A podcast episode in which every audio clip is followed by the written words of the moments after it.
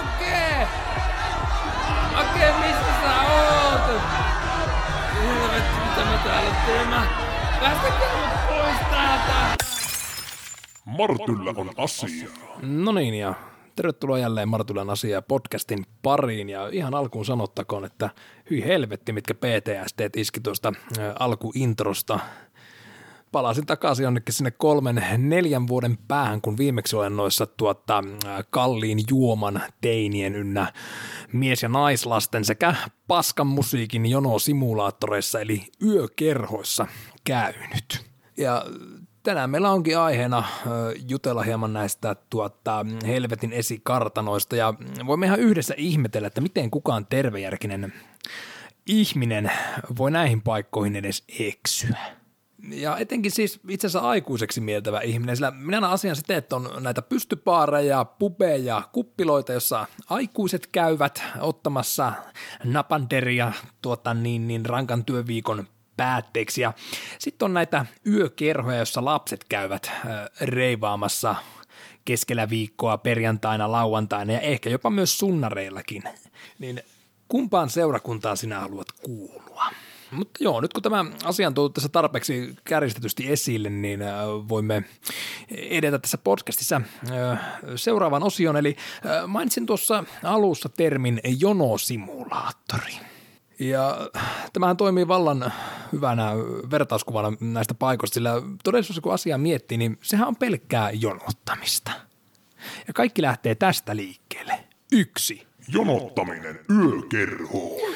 Joo, tästähän se, tästähän se ihanuus alkaa. Tai no, itse asiassa alkaa siitä, että joku on seuruessa saanut semmoisen aivopierun, että lähdetäänpäs paikalliseen yökerhoon viettämään iltaa ja sitten siinä porukalla ollaan tultu siihen tulokseen, että no, tämä on helvetin hyvä idea, että lähdetäänpäs käymään siellä ihan pikaisesti. No, ensimmäisenä siellä kohtaa sen jonoon sen puolen kilometrin pienoishelvetin. Ja siinä 20 asteen pakkasessa 40 minuuttia, kun seistään tumput jäässä ja odotetaan, että se järjestysmies päästää sen kaksi henkilöä kymmenessä minuutissa tahdilla sitä jonosta sisälle, niin tämä on jo ensimmäinen semmoinen miehuuskoe suorastaan ja No tästä jos, tästä jos selviää, niin sitten päästäänkin tietysti seuraavaan vaiheeseen, mutta ainahan tästäkään ei tietysti selviä saattaa käydä niin, että sinne 40 minuutin aikana on sinne pienen vitutukseen sen jellonapullon kiskonut naamari ja sitten kun tähän ensimmäisen vastuksen eli järjestysmiehen korjaan järjestyshenkilön eteen päästään, niin hän saattakin tokaista, että Sori, ei tänään. ja kaikki se, kaikki se 40 minuutin Via Dolorosa on mennyt aivan hukkaan. No, jos kuitenkin satut pääsemään tämän ensimmäisen stepin ohitse, niin sitten päästkin seuraavaan vaiheeseen, joka on kaksi. Jonottaminen narikkaan. No niin, tuuri kävi ja pääsit tästä tuota, ensimmäistä vastuksesta ohitse, joka sinulta myös ö, papereita kysyi ja sen sijaan, että hän olisi tokaisut jotain tällaista, että ollaanko sitä isoveden papereilla liikenteessä, kun on niin ö, nuoren näköinen tämä ö, papereiden kantaja verrattuna tähän henkilökorttikuvaan, niin hän tokaiseekin sinulle, että Ollaanko sitä pikkuvelen papereilla liikenteessä, kun on niin nuoren näköinen tässä kuvassa tämä henkilö, kun vertaa tähän naamaan, mikä minun edessäni seisoo. Tämä oli itse asiassa tosi juttu. Ja tämä oli myös viimeinen kerta, kun minä kävin yökerrossa, kun järjestysmies tällä lailla minulle tokaisi. Koin itseni liian vanhaksi näihin paikkoihin. Mutta anyways, pääset seuraavaan vaiheeseen. Tai siis sen tuulesta temmatun sisäänpääsumaksun maksamisen jälkeen pääset seuraavaan vaiheeseen, eli narikkaan. Tai tarkemmin ottaen narikkajonoon jossa edessä olevat kaverit arpovat niitä pusakoitaan pois päältään ja miettivät, että mm, jättäänköhän minä sen sytkärin nyt tänne taskuun vai enköhän minä tästä sytkäriä taskuun. Hei, voitaisiko me laittaa nämä kuitenkin nämä takit nyt samaan tuohon tota, niin, niin, narikkaan, niin säästetään vähän maksuissa, ynnä muuta, ynnä muuta. No lopulta, kun se sinun vuorosi tulee ja se ö, elämänsä kyllästynyt järjestyshenkilö saapuu sieltä jostakin ö, takkirivien takaa piilosta ja ottaa sen takkisia, antaa narikkalapuun ja no, tietysti tämähän tulee taas tälläkin kertaa sinulta hukkumaan Ja äh, maksat siinä sen tuulista temmatun eteispalvelumaksuna, ja kun se sisäänpääsy ei olisi maksanut tarpeeksi, niin vihdoin päästään sitten etenemään. Jes, kivaa. Päästään seuraavaan vaiheeseen. Vaihe numero kolme. Jonottaminen baaritiskille. No niin. Tässä nyt kun tätä ihmisvihaa on hetken aikaa jo keretty itsensä sisällä kiehuttamaan, niin päätät, että nyt on aika. Nyt on aika mennä tekemään sitä, minkä takia tänne tultiin. Ja lähdet suuntaamaan kohti baaritiskiä. Mutta jos luulit, että näiden epämiellyttävien kokemusten jälkeen tämä tästä muuttuu paremmaksi, hyvä ihminen, olet väärässä. Tästä se helvetti vasta alkaa. jo tämä jonottaminen paaritiskille yökerrossa, niin se on itsessään jo aihealueena niin luotaan työntävä ja traumaattinen kokemus, että kukaan, kuka sen kerran kokee, niin hänen ei pitäisi enää toisten mennä sitä kokemusta itselleen hakemaan. Mutta siis yökerhojen tämä paaritiskikulttuuri on jotenkin niin kierroutunutta, että ei, ei tämmöistä ei, sellaista ei koe pystyvaareissa.